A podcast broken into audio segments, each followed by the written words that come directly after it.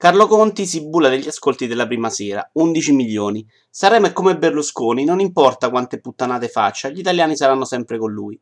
Si inizia con la prima sfida tra giovani, Chiara dello Jacopo contro Cecil. La prima ci prova con la balladina semplice e ha già vinto senza che perdiamo tempo ad ascoltare tutte le altre. Cecil canta negra e nella presentazione parte mezzo pippone nel quale si capisce solo che siamo tutti di colore. Vallo a dire a quelle che mi porto a letto. Il testo è talmente banale che nemmeno Povi avrebbe fatto di meglio sul razzismo. Passa chiara e non ho nulla da obiettare. Neanche Salvini, credo. La seconda sfida è tra Irama e Ermal Meta. Irama due orecchini giganti e ci racconta tutta la sua vita, tipo che l'anno scorso all'asilo era un casino. Ermal Meta ha scritto canzoni anche per Emma e Patti Bravo. Poi loro hanno deciso che in galera doveva andarci lui solo. Canzone a tratti non terribili, ma cantata proprio male. Mi distraggo un secondo e non capisco chi passa. Ma sti cazzi, dai, non frega niente né a me né a voi. Le prime ospiti sono delle belle ragazze che suonano strumenti classici facendole simpatiche. Non sono proprio sicuro, ma credo che sia un genere su YouPorn. Sono bravissime comunque, anche se continuo a preferire il genere shy. L'esibizione dura solo due minuti per non infastidire gli amanti della musica di merda presenti in platea. Il primo big è Dolce Nera, canzone anonima, non brutta ma anonima. Sul finale regala una smorfia che non sono certo un dottore, ma mi è sembrata proprio Erna del disco. Alla Raffaele stasera tocca fare la Fracci. Lei è sempre brava, ci regala delle grasse risate. Clementino non lo conosco, ma proprio mai sentito nominare. La canzone è una merda in due lingue diverse. È vestito come Giovanotti 30 anni fa.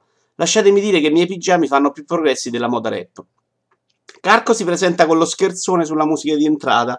Prima o poi capiranno che questa roba non è mai stata divertente. Ci voglio credere. Patti Bravo dovrebbe avere 90 anni se ho fatto bene i calcoli, ma mia nipote di due anni le invidia la pelle liscia. Solita canzone nel suo stile, a me arrivano sempre dopo parecchio, quindi mi astengo da un giudizio. Conti presenta una maestra di una scuola che ha solo due allievi. Intervistare le mie emorroidi avrebbe divertito di più, credo.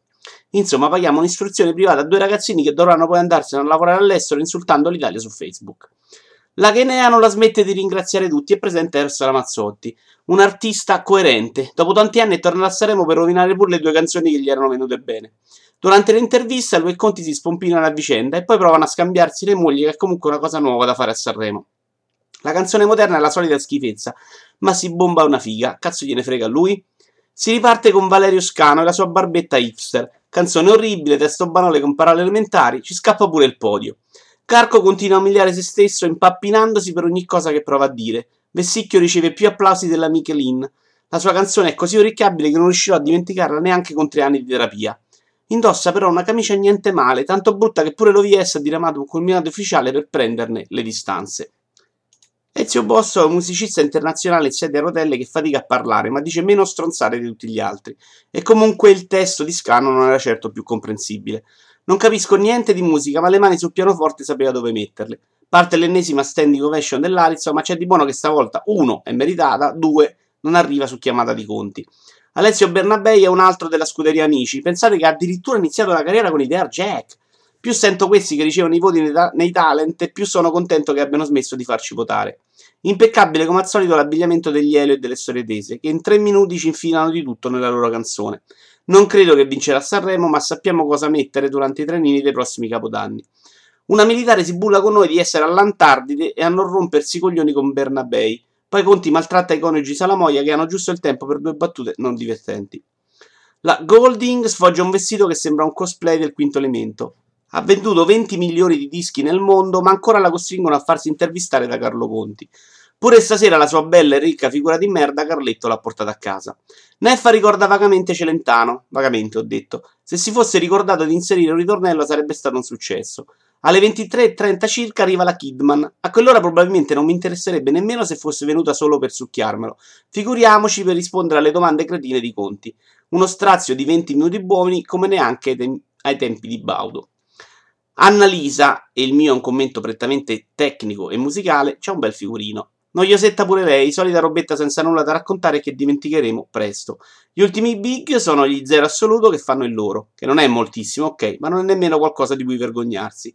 Siamo agli sgoccioli, quindi parte la qualsiasi per allungarsi di un'altra ora.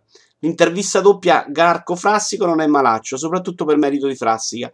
Poi Frassica fa l'impegnato e il pezzo una merda, soprattutto per colpa sua. Tornano le musiciste brave, tanto i big sono finiti e non c'è più pericolo di infettarle. Cannavacciolo ci parla della cottura dell'uovo sodo e del sale nella pasta, ma non perdete tempo a chiedervi che minchia ci azzecca col festival perché è una finezza a cui non si sono dedicati nemmeno gli autori. Al suo posto poteva venire un coltivatore saldo di zucchine ed era uguale. Lo spot della nuova trasmissione di Albano Romina è il segnale di fine testicoli. A rischio, zero assoluto, Dolce Nera, Neffa e Bernabei. Stasera sono molto meno soddisfatto dei voti da casa. Domani forse me lo risparmio. Ci risentiamo con la quarta serata.